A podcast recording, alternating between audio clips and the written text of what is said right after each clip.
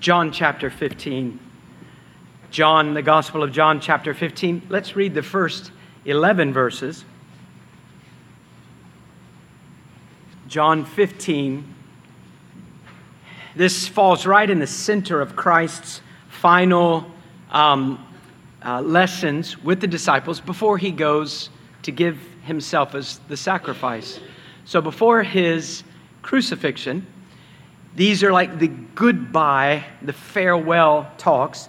Judas is gone, and now Christ says things to his followers that are essential for them to understand. We think of goodbye talks, you know, farewell talks. We don't, we don't kind of fill them with extras, they're essential. So, what does he say? Verse 1 I am the true vine, and my Father is the vine dresser. Every branch in me that does not bear fruit, he takes away, and every branch that bears fruit, he prunes it, so that it may bear more fruit. You are already clean because of the word which I have spoken to you.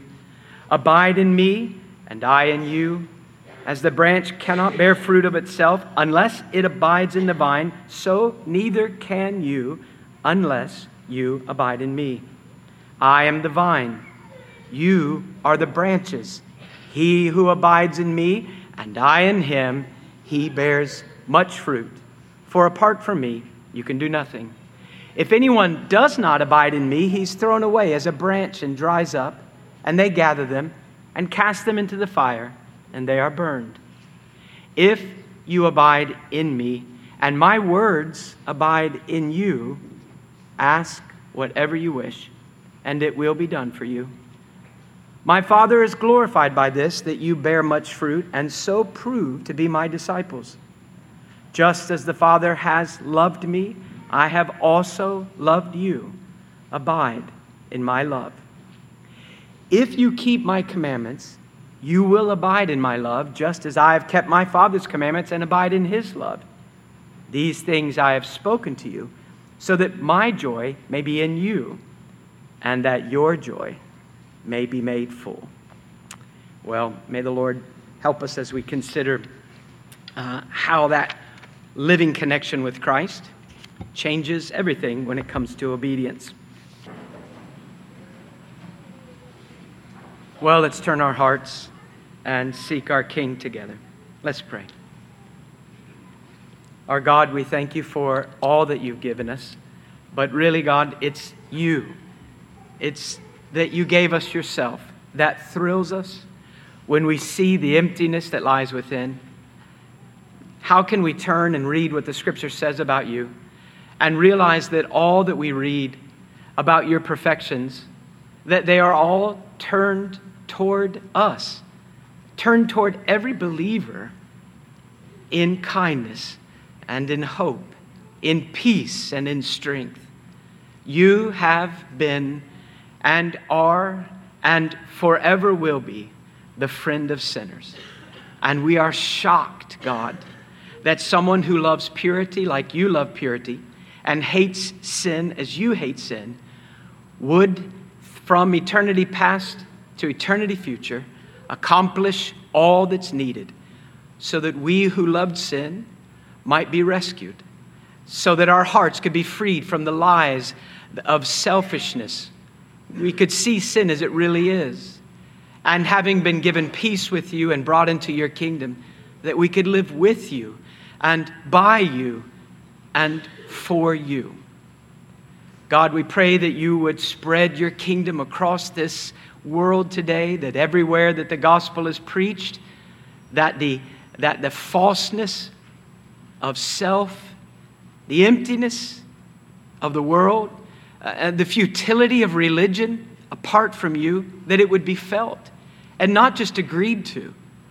That the hearts of men and women and children would be ground to powder, not merely by the awareness that they aren't what they thought they were, or that sin does deserve hell, but that they would see Christ crucified, and that this would be a wound to their heart that they never recover from.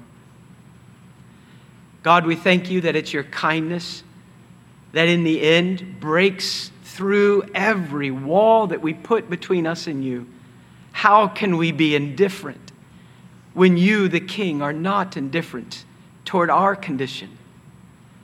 We pray that you would give your people everywhere today such a side of you that fuels obedience. We pray that the thought of the coming of Jesus of Nazareth would make us gladly keep our feet on a path of obedience and not drifting into the, to the mud and the muck of the old sins. We pray that since there is no God like you, that our lives would be unlike the lives of any people on this planet. It's not religion, and Sunday mornings, and Bible phrases. God, it's you that we need. We thank you for drawing near to us through your Son. We thank you for drawing us to yourself. We thank you that that is just the beginning. So, God, until we see him face to face, Will you take us by the hand?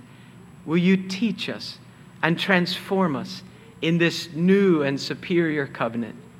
God, finish what you started. We ask it in your Son's name. Amen. I want us to return again to the theme of following Jesus Christ, and that must include not just his teachings, but his example. And of course, we have in the New Testament Gospels such a perfectly suited, um, fourfold portrait of Christ.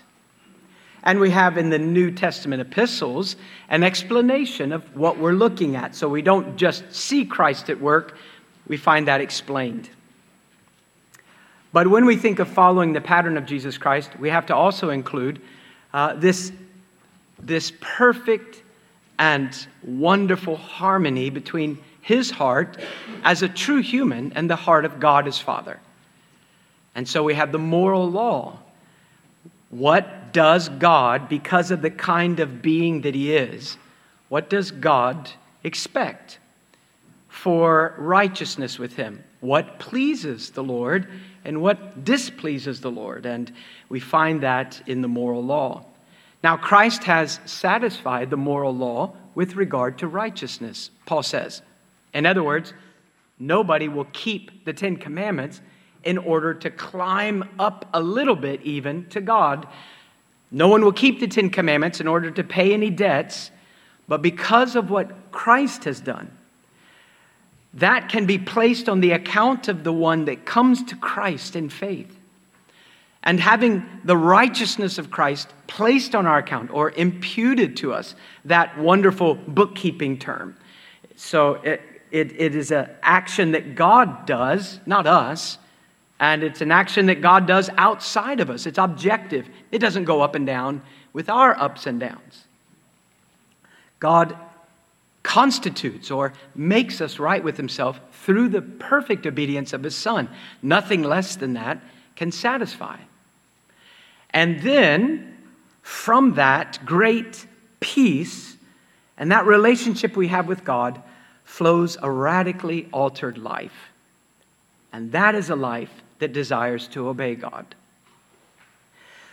Well, we've been looking at uh, the first command in Exodus 20, and that is that we are to have no other gods before Him. Not before Him in the sense of priority, like, well, God has to be first, but then other then you can have your other favorite things after that a god you know an idol is just something that we wake up for we live for we think this is something that will make me complete this is something that i have to have. It's something i'm willing to disobey god to get. It's something i will throw an enormous fit and pity party if i don't get it. It's essential in our thoughts to happiness. And so, an idol really is something that promises us the kind of completeness and happiness that only God can give and does promise. So, we are not to have anything in our heart that captures us like that. We can have many things we're grateful for, but nothing that we look to for our hope, nothing that we trust, nothing that we delight in, in that ultimate sense. When we look at that command, of course, you remember we talked about the nature of the uh, summary of the moral law in the Ten Commandments. Each of these has a negative and a positive side. It's not enough just not to have idols before God or in God's presence. It's that we also want to have our hearts completely consecrated to Him, wholly devoted to one person, wholly dependent upon and trusting one person, God. We want to be like Asaph in Psalm 73, who, at the end of a very hard struggle with a divided heart and a bitter heart and a doubting heart, at the end of Psalm 73, he goes from envying the world to seeing again who his God is, and he says, Whom have I in heaven but you? And beside you, I desire nothing on earth. Wonderful transition there. And I think any Christian who's been a Christian for some time feels I need that transition at times. Sometimes I look at the world, and the life of the unbeliever may seem to be kind of smooth and easy and pleasant, and the life of the believer might seem to be very difficult at times. And if you aren't careful to remember who it is you belong to, then the Christian life might not seem worth it to you. But we turn and we see him, like Asaph did, and seeing him, that really answers the questions and stirs our heart.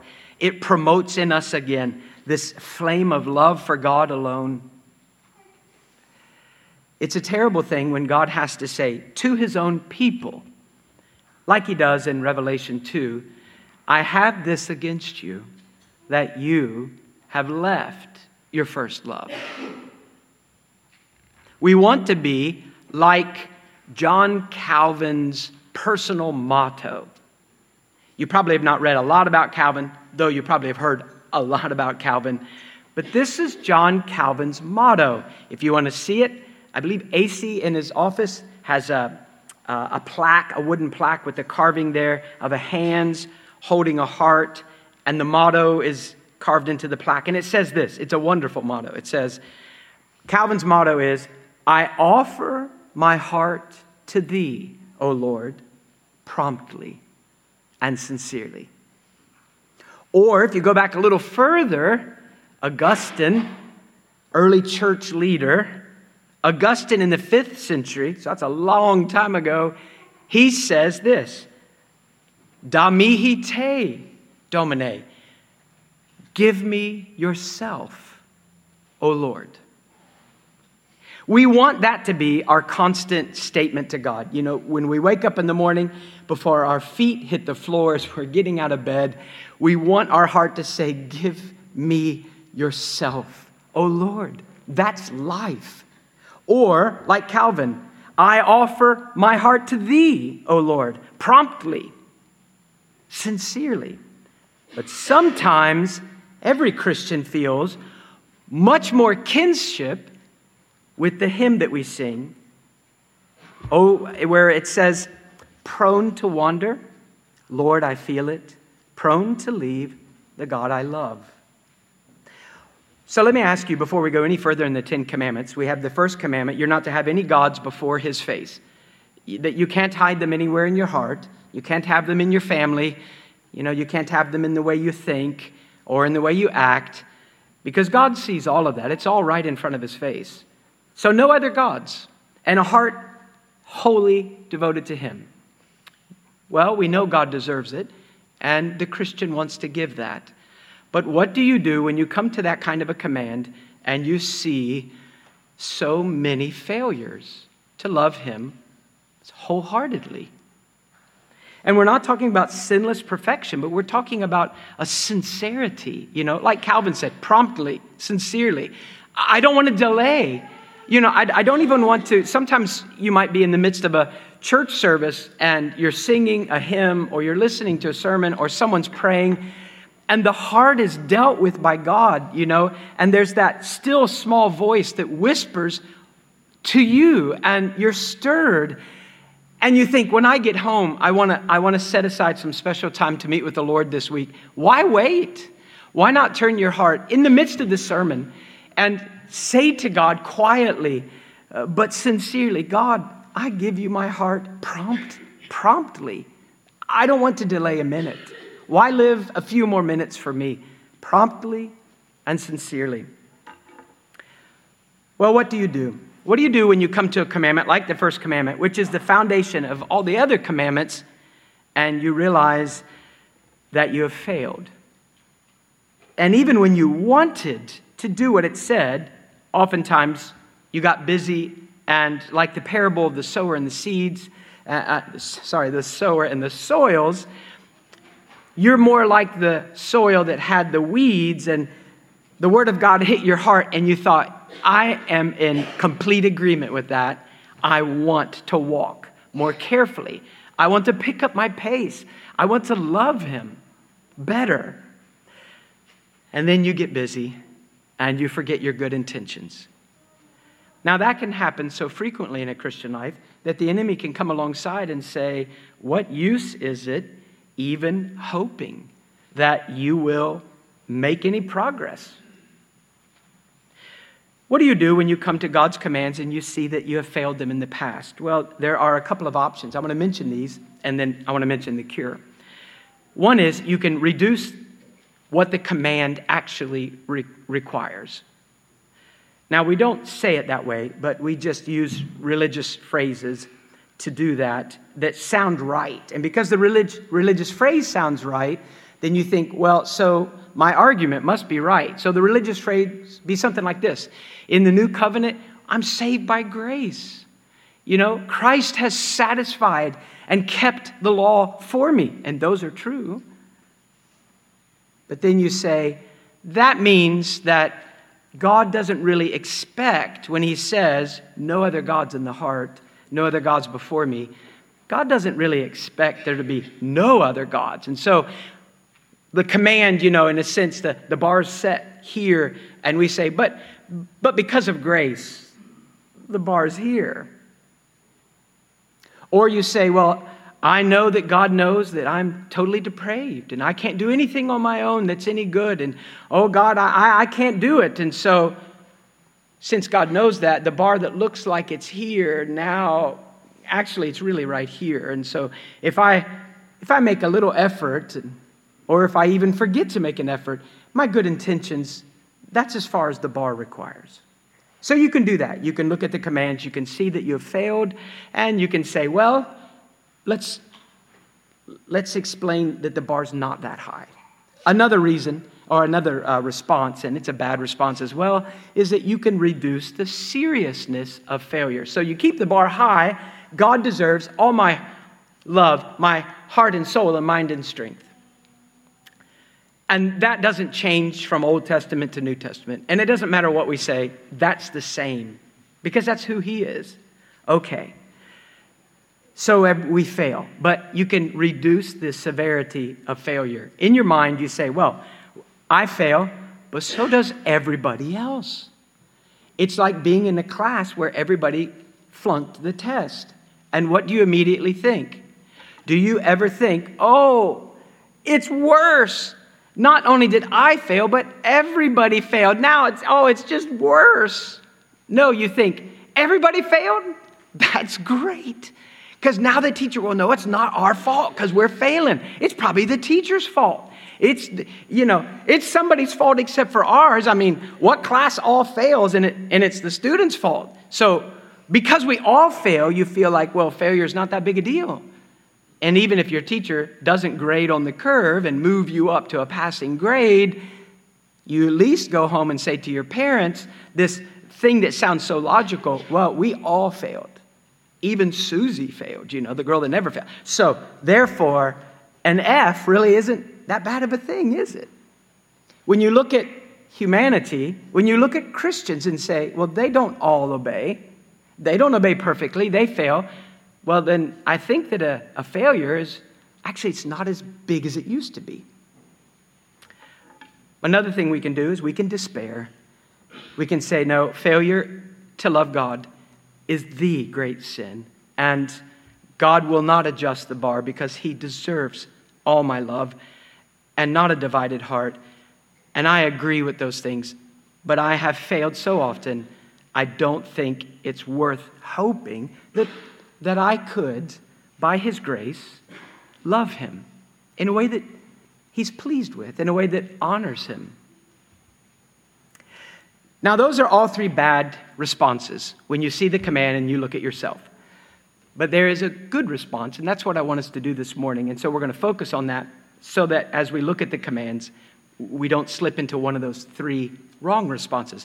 And I would say this, is, this response is what I would call you've got to turn the Bible from a window, I mean, I knew I'd do that, from a mirror into a window. All right, so let me say it again. You must turn your Bible from a mirror into a window. Now, the Bible is a mirror, isn't it? James says that we're not to be hearers only. We're not to be like people who, when the Word of God is read or preached, studied, or thought of in your own mind, that you're like a person that has a mirror in front of them and it shows you some things about yourself. And then you think, hmm, and you walk away and don't do anything differently. You don't make any changes. So James uses that simple picture. The Word of God is like a mirror. It does show you you. But that is not the primary use of the word. It is a secondary use. The primary use is the word is a window. And the window enables you to look away from the mirror where you see the mess of your own life and you're ready to despair, but you look to your right or to your left and there's a window and you look out the window and there you see God in the person of His Son doing everything required to fix what you just saw in the mirror. That doesn't mean that we're inactive and we say, well, God will fix me one day. But it means that we don't have to stay that way and there's no reason to despair if we will turn our Bibles from mirrors into windows. Both are appropriate, both are not both are not equal, and both are not primary. The primary use of Scripture is to see someone other than me and to see them so clearly who they are, what they're doing, what they've promised, that I can forget about myself and hope in them. And in doing so, amazingly, what's going on in here begins to be altered. So, do you turn your Bible from a mirror to a window when you see these things about you that could break your heart? One of the most beneficial things that Martyn Lloyd-Jones constantly reminds his hearers or readers of, if you've ever read one of the commentaries by Lloyd-Jones or one of his small books, one of the things he does that I think is probably the most helpful thing is that he constantly reminds us that we have to back up from ourselves, from the small focal point of what am I going to do about this word that God gives us, and he backs all the way up to the big picture. Well, what is God doing? And then he starts to narrow down to the specific picture. Okay, if that is what God's doing, where is my life in that giant picture, you know? a, a picture the size of this building. Like, where's the little dot, the little pixel that is John or is Chuck or is Barry or is you? I mean, it's an important pixel, it's a part of the work of Christ. Where is it? And Lloyd-Jones says, don't start there, start with the big picture. Place yourself in the big picture, and then you'll be ready to narrow into okay, so, how does that change the way I think in the present moment? How does that change the way I talk when I go home and I'm interacting with family? Or how does that way change the way I desire when I'm up late at night or busy during the week? So, we want to do that. We want to back up from the specific command, look at the big picture, and then come back to the specific command. In other words, I want us to see from the big picture down to the specific picture, all the reasons that Christians have for hope. when they look at any of God's commands, at anything God requires of you. You want to love, uh, out of love, you want to obey the command, but how do you know that you will be able to? How do you know that you will? There are things that the scripture teaches, and we hit on them, oh, uh, you know, here and there, but I want to gather them all together this morning. There are things that scripture shows us that make it impossible for any believer to reach the end of life and not have obeyed. And again, we're not talking about a perfection like Christ's, but a real and sincere obedience. No Christian will reach the end of this life and Christ present you to the Father. No Christian will re- reach that point without being able to look back and say, I see how God has saved me each step of the journey, and the changes in my behavior are a result of that. There are good works. Now, you can confuse good works by putting them in the wrong place. You can't confuse them by making them too important. How do you avoid legalism? It's not by saying obedience and good works are not as important as the legalist says they are. It is by making sure they stay in the right category. The good works never, ever are mixed with the death and life of Jesus Christ to make you right with God. The good works flow out of that. There have been men in recent years who are well known and well meaning uh, religious leaders who have said, well, justification includes your good works. Well, what do you mean by that? Do you mean at the end of time, when you stand before the Lord, there will be good works in your life or obedience? There will be evidences of obedience that uh, demonstrate that your claim to love Jesus Christ was true? Your claim to have been saved by Jesus Christ was true? Well, yes, we, we agree. But if you say, are you saying that at the end of time the judgment will be based on faith plus good works? And if I have enough good works, then I'm okay? With that, we would disagree. So, how can we keep obedience, the significance of obedience, from getting all twisted up with self righteousness? How do we know that every believer will be able to and more will actually live obediently.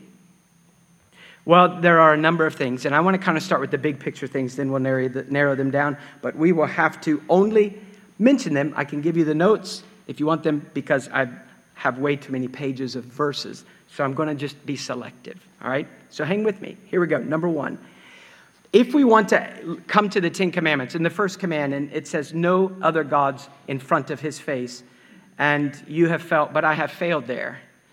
And what hope is there that I would really be able to do what I do long to do? Well, don't start with willpower and getting a new Bible translation and, you know, buying a book on holiness. Back all the way up from you and think of the purposes of God. What are God's purposes?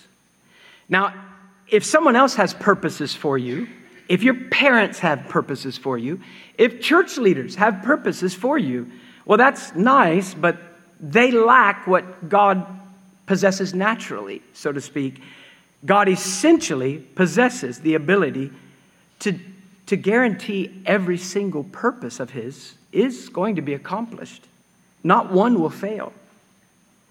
So when God describes his purposes toward us and with us, purposes that existed even before we were born and will endure throughout all our lives and into eternity in the future, if God explains his purposes, it's quite significant because we know that all of God's purposes get accomplished. Not because God explained them to us and we got really busy doing them, though we will do them, but because the one that purposed is sovereign. He's God. So when he purposes something, it shows us where we're headed.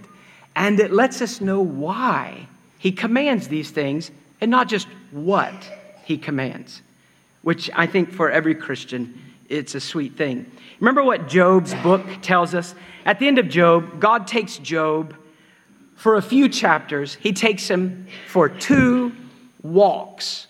All right, Job, in a sense, take a walk with me, and I've got some questions for you. Job has been asking a lot of questions about God, and now God is going to ask Job some questions.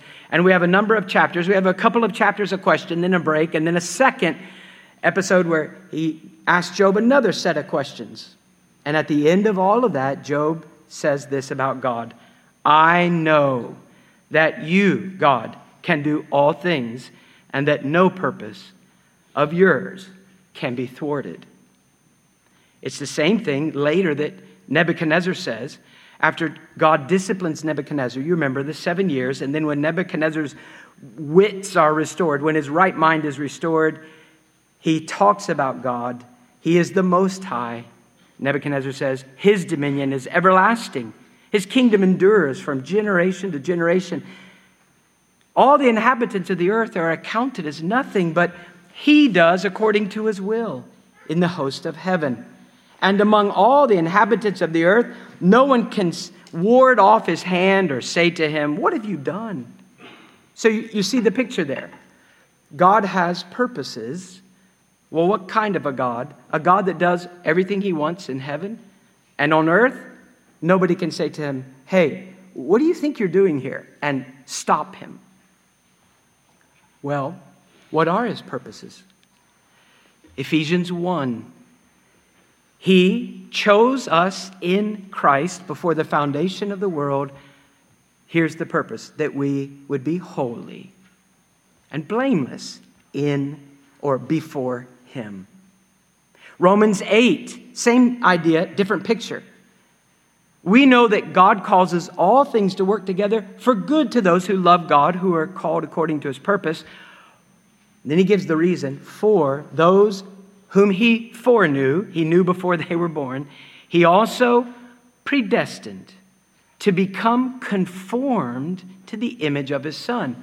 We know that that doesn't mean we're going to physically look like Jesus, but we will morally look like Jesus. It is the eternal purpose of God. It is his unshiftable, immutable, unchanging determination that every believer would be worked in in such a way that at the end of the journey, Christ will be surrounded by a great company of brothers and sisters that morally look just like him. 2 Corinthians 5, verse 15 the love of Christ controls us, Paul says, having concluded this that one died for all, therefore all died, and he died for all, so that they who live might no longer live for themselves, but for him who died and rose again on their behalf. What is the purpose of the cross? What is the purpose of a grave? What is the purpose of an empty grave? So that those who live in Christ, those who are spiritually alive, wouldn't waste any more time living for themselves, but would live for him. Titus chapter 2 the grace of God has appeared, bringing salvation to all men, all types, not just Jews, instructing us to deny ungodliness. Have you thought of that? That the undeserved love of God is like a teacher. We know it by experience. The undeserved love of God instructs me to deny ungodliness and worldly desires and to live sensibly and righteously and godly in the present age, to obey, looking for the blessed hope and the appearing of the glory of our great God and Savior, Christ Jesus, who gave himself for us to redeem us. That's the purpose. To rescue us from every lawless deed and purify for himself a people of his own possession. Peter says the same thing. 1 Peter 2 Christ himself bore our sins in his body on the cross so that we might die to sin and live to righteousness. 1 Thessalonians chapter 4. God has not called us for the purpose, he didn't call you to himself, for the purpose of impurity, but in sanctification. So he who rejects this is not rejecting man, but the God who gives you his Holy Spirit. 1 Thessalonians 5, the very next chapter. Now may the God of peace himself sanctify you entirely and make your spirit and soul and body be preserved complete without blame at the coming of our Lord Jesus Christ. Faithful is he who calls you, and he also will bring it to pass. When we walk up to the first commandment, where do you start? I don't mean where, where should you start, but where do you tend to find yourself starting? I don't start here with the verses I just read. I start with, you know, um, kind of scolding myself, like, John, you forgot it again. John, you chose self over God again. John, do better. And that doesn't produce anything but more disappointment. And then there's the other option. I could scoot back, you can scoot back all the way from ourselves and say, okay, what is God doing through the, throughout the years? He has purposed to rescue you so that you would be freed to obey Him, to love Him the way you want to. It is His purposes, and every one of His purposes are going to be accomplished. So when we come to the first command, and it says, No gods in front of His face in your life, do not despair. He has purposed, He has guaranteed you will be able to, and you will actually put away the idols and love Him. Let me give you a second thing.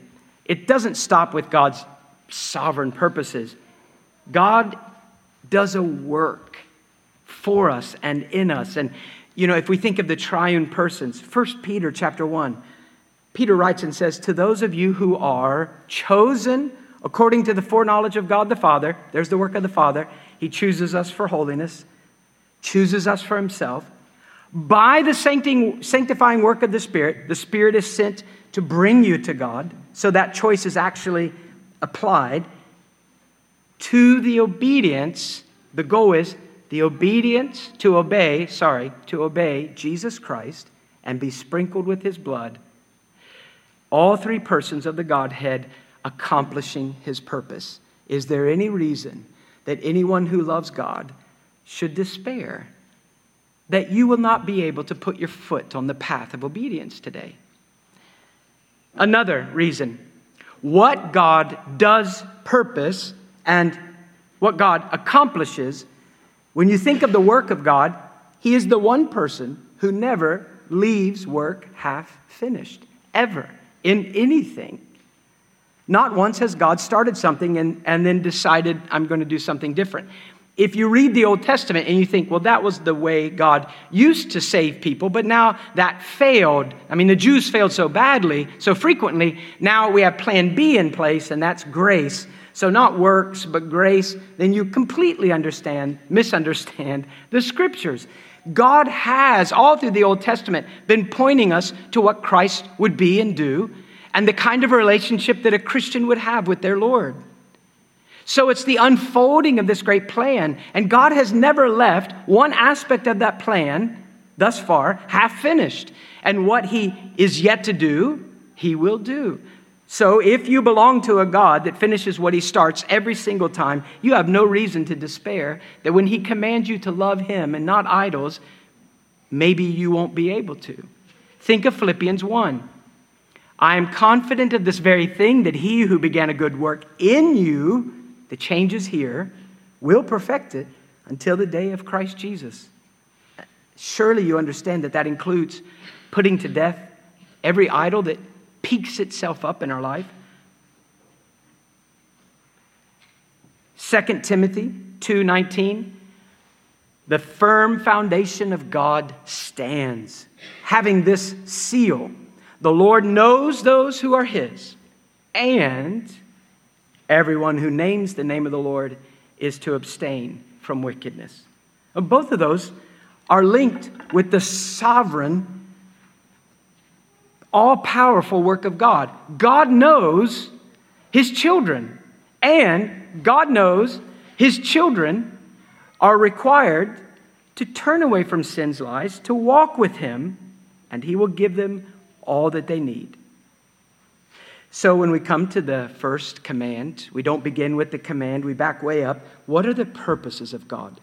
What is the work of all three per- people in the triune God? These three persons, what are they doing? What is the Father and what is the Son and what is the Spirit doing that guarantees obedience? And will they leave it half finished? But there's more than that. Don't stop there. It's not just his purposes and his work and the fact that he doesn't leave it unfinished and that all three persons of the Trinity are the guarantee. It, there is also this issue of his gifts. When we give gifts to people, generally they are expressions of kindness. If they're gifts, generally they're things that a person could live without. But when God gives gifts to his people, according to his covenanted promises, they're not extra, they're life. God gives the new birth or the new creation. You know, God gives a new life to the Christian. The Old Testament spoke of it. We've read it many times in Jeremiah 31. God says, I will make a new covenant with you in that day, in the day when Christ comes. This covenant which I will make with the house of Israel after those days, he says, I will put my law within them, and on their heart I will write it, and I will be their God, and they will be my people. And if you say, well, but that's Israel, but that's not just Israel, because in the New Testament, Hebrews says this is talking about all true believers, all true children of Abraham.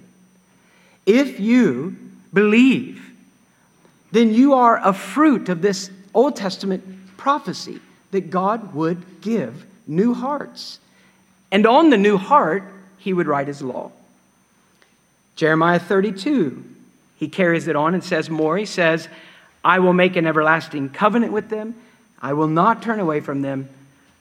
I will do them good. I will put the fear of me in their hearts so they will not turn away from me. Why will the Christian not t- turn his feet off the path of obedience and go back to the old life? Because God has done something in your soul that makes that an impossibility. Ezekiel 36 I will sprinkle sprinkle clean water on you, and you will be clean. I will cleanse you from all your filthiness, from all your idols. That's a pretty wonderful verse when we come to the first commandment. God, you say there's to be no other gods in my heart, no other gods in my life.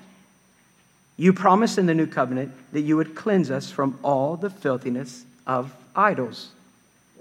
You went on to say, I will give you a new heart Put a new spirit within you. I will remove the heart of stone from your flesh and give you a heart of flesh. I will put my spirit within you and cause you to walk in my statutes, in my commands, and you will be careful to observe my ordinances. The hope of these things is not that when you ask Jesus into your heart, you will have so much so much willpower now that you'll guarantee it all.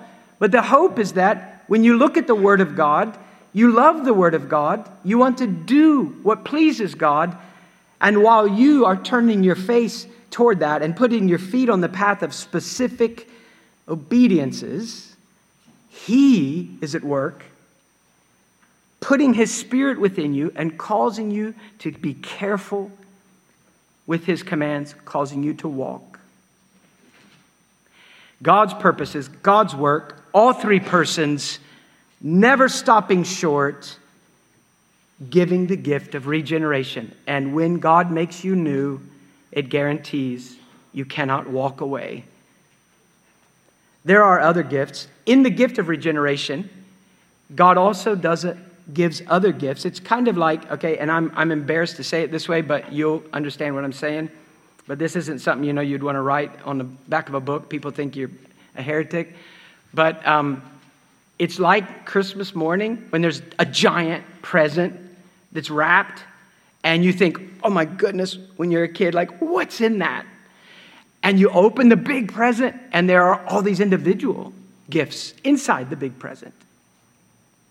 One year, Misty and I decided that since Sarah, daughter Sarah, not daughter in law Sarah, since Sarah liked Red Bull and Red Bull quit selling a certain flavor, cranberry, all right? Dark moment in human history. They quit selling that. And so I went online and I located every can of that I could from every country in the world.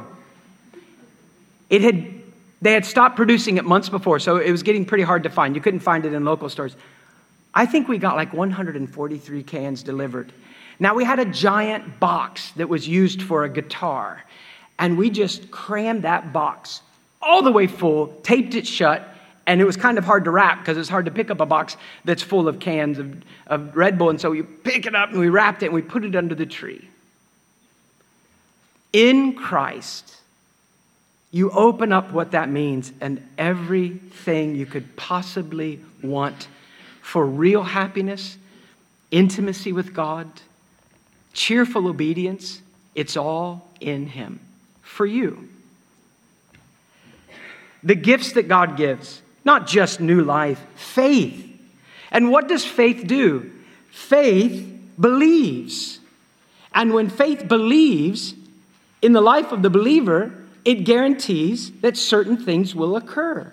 Because you cannot believe what God says in this book. You cannot believe what God says about Christ. You cannot believe what God says about you. You cannot believe those things and not act on them when God has made you alive. So that's why James can say, What use is it if someone says he has faith, but he has no works? Okay? Because that can't exist. Can that faith save him? Oh, we say, I- am a believer. You can show someone you're a believer. They can't look inside your soul or mind, but they can see the life, and things that you are believing are leading to different choices. If a brother or sister, James says, is without clothing and in need of daily food, and one of you says, Go in peace, be warmed and filled, and yet you do not give them what's necessary for their body, what use is that? Even so, faith, if it has no works, is dead, being by itself. And James goes on to say, You can show me your faith. Well, I'll show you my works, and by my works, you'll realize that within my soul there is faith. Something about the nature of faith guarantees that you will grasp what God supplies, you will believe what God says, and the Christian will not be able to remain inactive. It's so sure that James can say, I will show you my good works, the changes in my life, my obedience, and you will know clearly I have faith.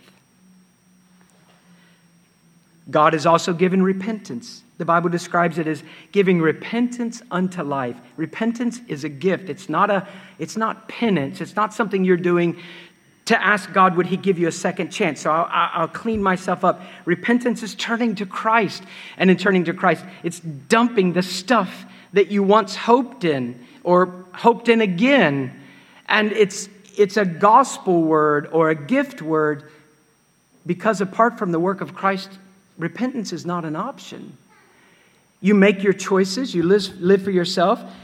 You notice that you're heading toward a cliff if you keep making these selfish choices and you think, you know what, I, I think I better clean things up before I take another step or two. I probably better back up a little from this edge.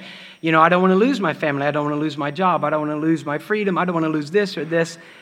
I want to live for myself, but I don't want to self destruct. And the law and your willpower, they give you nothing. But Christ opens a door and commands you to come to Him. And you don't have to take the next step off the cliff. Repentance unto life. And Paul describes the work of repentance in us. And he says this Behold, what earnestness this very thing, this godly sorrow has produced in you. What vindication of yourselves, what indignation, what fear, what longing, what zeal, what avenging of wrong. And we don't have time to look at that passage, but Isaac, uh, sorry, uh, Thomas Watson, the Puritan, wrote a little book called Repentance on that passage, Second Corinthians chapter 7, where Paul lists and says, I know you've repented. Do you remember Chuck preaching through this? How do you know we repented, Paul? Because all the outward changes. Christ gives repentance, Christ gives faith. The Spirit brings them and stamps them in the soul, and faith works, and repentance changes us. So there is no reason when we come to the commands of God to say, I don't know, I don't think I would ever be able to do that, even though that is what I long to do, because God has given you gifts life, faith, repentance. Now, that is why when John in his first epistle makes statements about how we know that we really know God or how we know that we've been born again, that is why it's not legalism. It's just stating the nature of things. If you take the purposes of God and the labor of God and the gifts of God and how they act when you have them within you, how they cause you to act, you bring all that together and you get 1 John. Statements like this, chapter 2. The one that says, I've come to know God, I've come to know him, and does not keep his commandments is a liar, and the truth is not in him. But whoever keeps his word, in him the love of God has truly been perfected. By this we know that we are in him. Or later in chapter 3, the combination of the purposes of God, the work of God, and the nature of those gifts, the new birth, faith and repentance. So 1 John 3 says, everyone who practices habitual lifestyle, sin practices lawlessness, and sin is lawlessness. You know that He, Christ, appeared in order to take away sins, and in Him there is no sin. No one who abides in Him sins. Again, that habitual self centeredness. No one who sins has seen Him or knows Him. Little children, make sure no one deceives you. The one who practices righteous, righteousness is righteous as he is righteous, and the one who practices sin is of the devil, for the devil sinned from the beginning. The Son of God appeared for this purpose to destroy the works of the devil. That's the heart of it. What God has purposed, what God is doing, and what God is giving in the new birth and in faith and repentance the only possible conclusion is this there is no way that a Christian would not be able or actually do the things that God commands. Give you another one? All those wonderful things, and then there's a new family. We mentioned this yesterday in the wedding. A new family now you have a new father. You've been adopted into the family of God. And like adopted children, you don't look like your adoptive parents, and you may not have their accent, you may not, you may not act like them, but the longer you live with them, you start to resemble them in the way that you act. It's the same thing spiritually.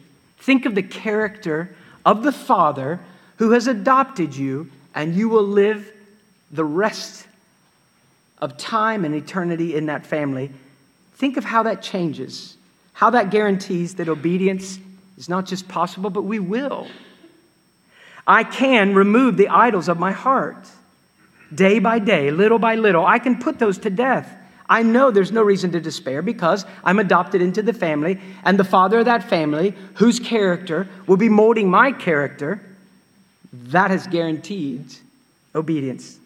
1 Peter chapter 1 as obedient children, do not be conformed to the former lusts which were yours in your ignorance, but like the Holy One who called you, be holy yourselves. Will it really work? Yes. Hebrews 12. The writer of Hebrews says, Without holiness, no one will see the Lord. And he's talking about holy changes, holy lifestyle. But right before he says that, he explains you're in a family, and in this family, there is a father who is perfectly holy and perfectly wise and perfectly capable. And he will lovingly train you and discipline you for the purpose of holiness. It is impossible to be in that family and to come to the first commandment and to say, honestly, I don't think that will ever be me. I can't do it. Think of the brothers and sisters in the family. They're very imperfect. They're not like the Father. But because they belong to the Father, Ephesians says that the Christians around you, and you can even think of Christians down through the ages that we read their books, God uses them as a channel of life. So Ephesians 4 says, from whom Christ, from whom the whole body, being fitted and held together by what every joint supplies, that's the individual Christians, according to the proper working of each individual part, causes the growth of the body for the building up of itself in love. So there's this maturing happening in believers as they walk with God, connected with the Savior and connected to each other. And what follows that passage? I know we know that passage. What follows that passage in Ephesians 4 is a series of statements about how the Christian is not to go back to the old lifestyle, but by what God is supplying, and that includes your brothers and sisters around you, you will be enabled to live in this dark world as a light. And you will make an impact on this world, and you'll be part of the unfolding of the kingdom. And, and other Christians will be a part of supplying what you need for that. How do we know that we can come to the first commandment and we want to give him wholehearted love today? Well, one of the reasons we know it is possible and we'll be able to do it is that we belong to a totally new family. Another metaphor, a new garden. God takes you out of the garden of self centeredness, the wild tree of the Old Testament, the Gentiles, the pagans. He cuts you off that and he grafts you into the true vine, Christ. And this living connection that John 15 talks about. Abide in me, Christ says, and I in you, as the branch cannot bear fruit of itself unless it abides in the vine, so neither can you unless you abide in me. That makes sense, doesn't it? If you take a branch and you graft it into a new vine, you make the little cut, you graft it in, and you bind it together, well, you can you could superglue the branch in, you, you could tie it to the vine, but unless there is a living connection where the life of the vine flows into the life of the branch, that branch would never produce fruit.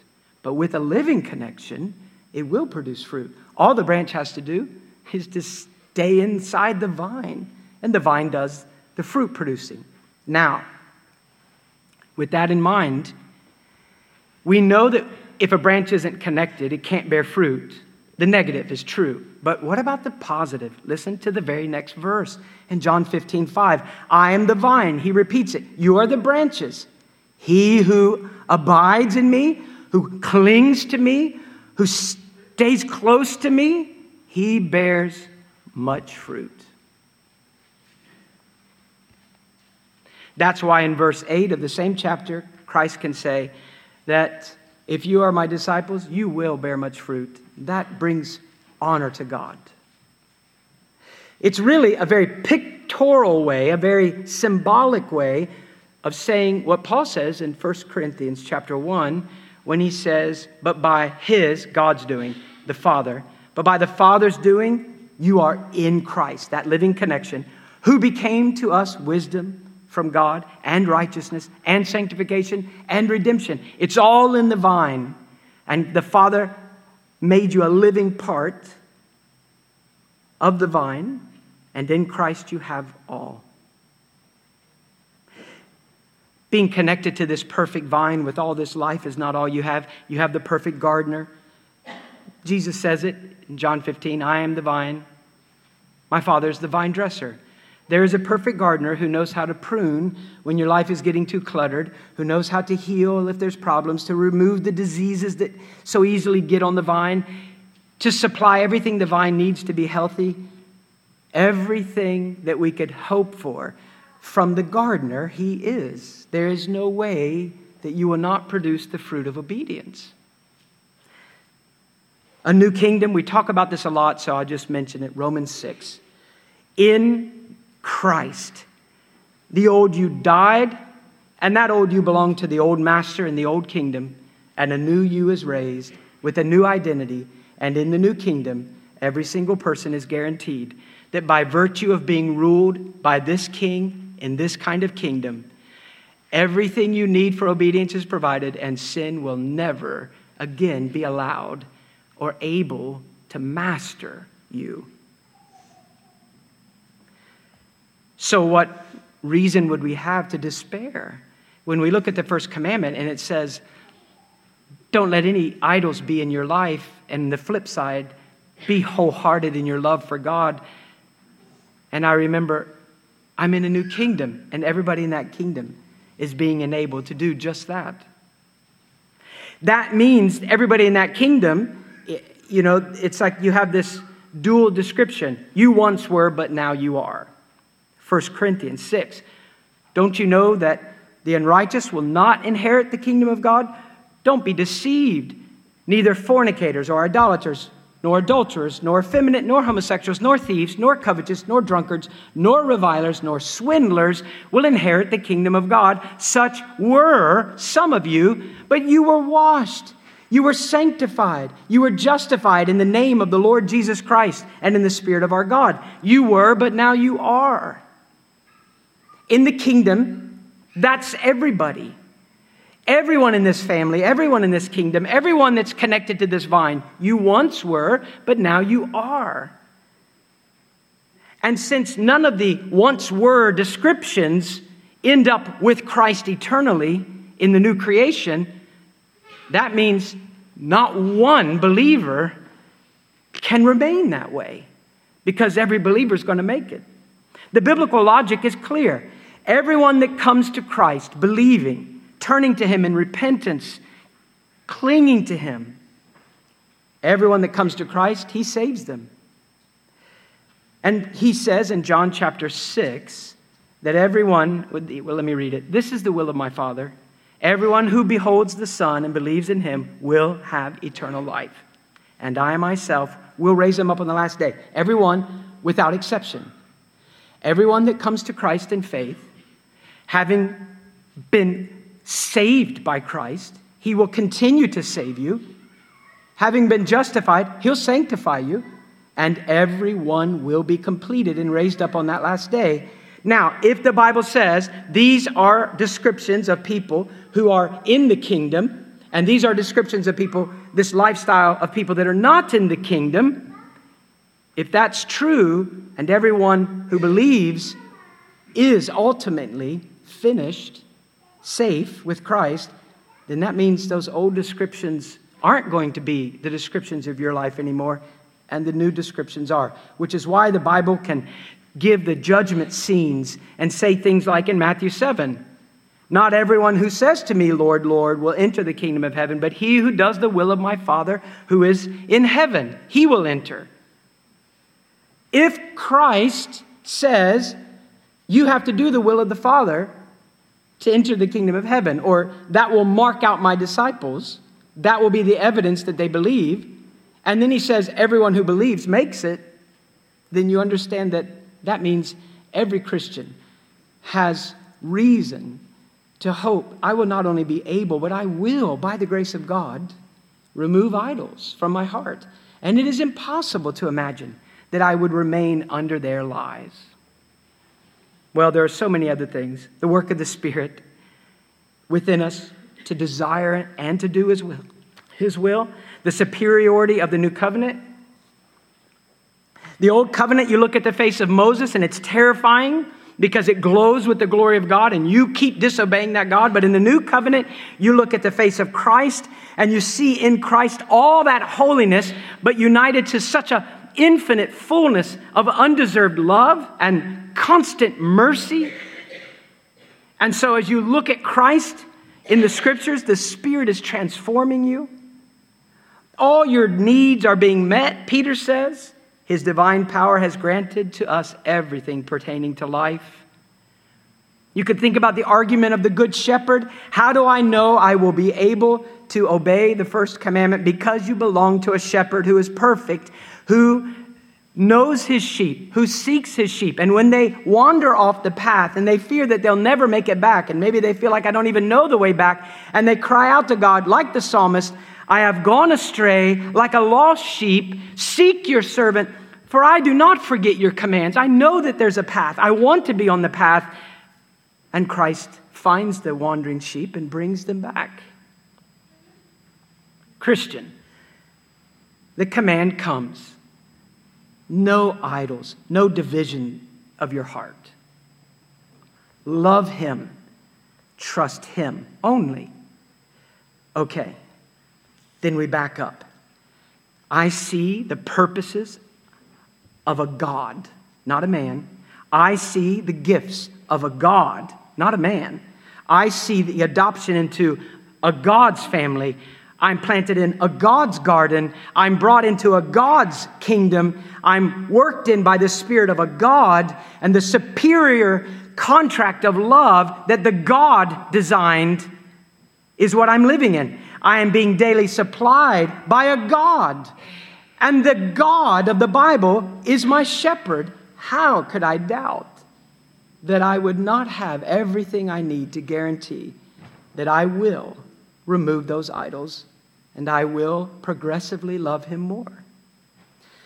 Great news, unless you don't want to love him and you don't want the commands and walking a path of obedience is about the last thing in the world that you're interested in. So you're in the building, but the heart's not there. But why not go to this king and say, if these things are true of sinners who have come to you, if you're that good to your enemies, what must it be like to live with you? God, save me from me. Save me from the emptiness of sin's lie. God, save me from my good works and religion that I'm hoping in. I'm coming to meet you at the cross. And if you come, you will not be turned away, and He will work. And you can look back at the end of a life and say, everything we just said, you'll be able to say, it is all true. He is all that He says He is and he does what he promises. Well, let's pray. Father, we thank you for a faithfulness that far outstrips even our best description. So, God, help us to believe, to give you ourselves for the first time or the thousandth, to trust what you say, to be conquered. God, don't let us waste another day living for the emptiness of a pretend monarch ourselves. For love of your Son, help us. For love of our souls, pity us. But don't leave us the way you find us. Work, God, in a way that can never be reversed. We're asking as we turn our faces to you. In Christ's name, amen. Now may the God of peace himself sanctify you entirely, and may your spirit and soul and body be preserved complete, without blame at the, at the pardon, without blame at the coming of our Lord Jesus Christ. Faithful is he who calls you, and he will also bring it to pass.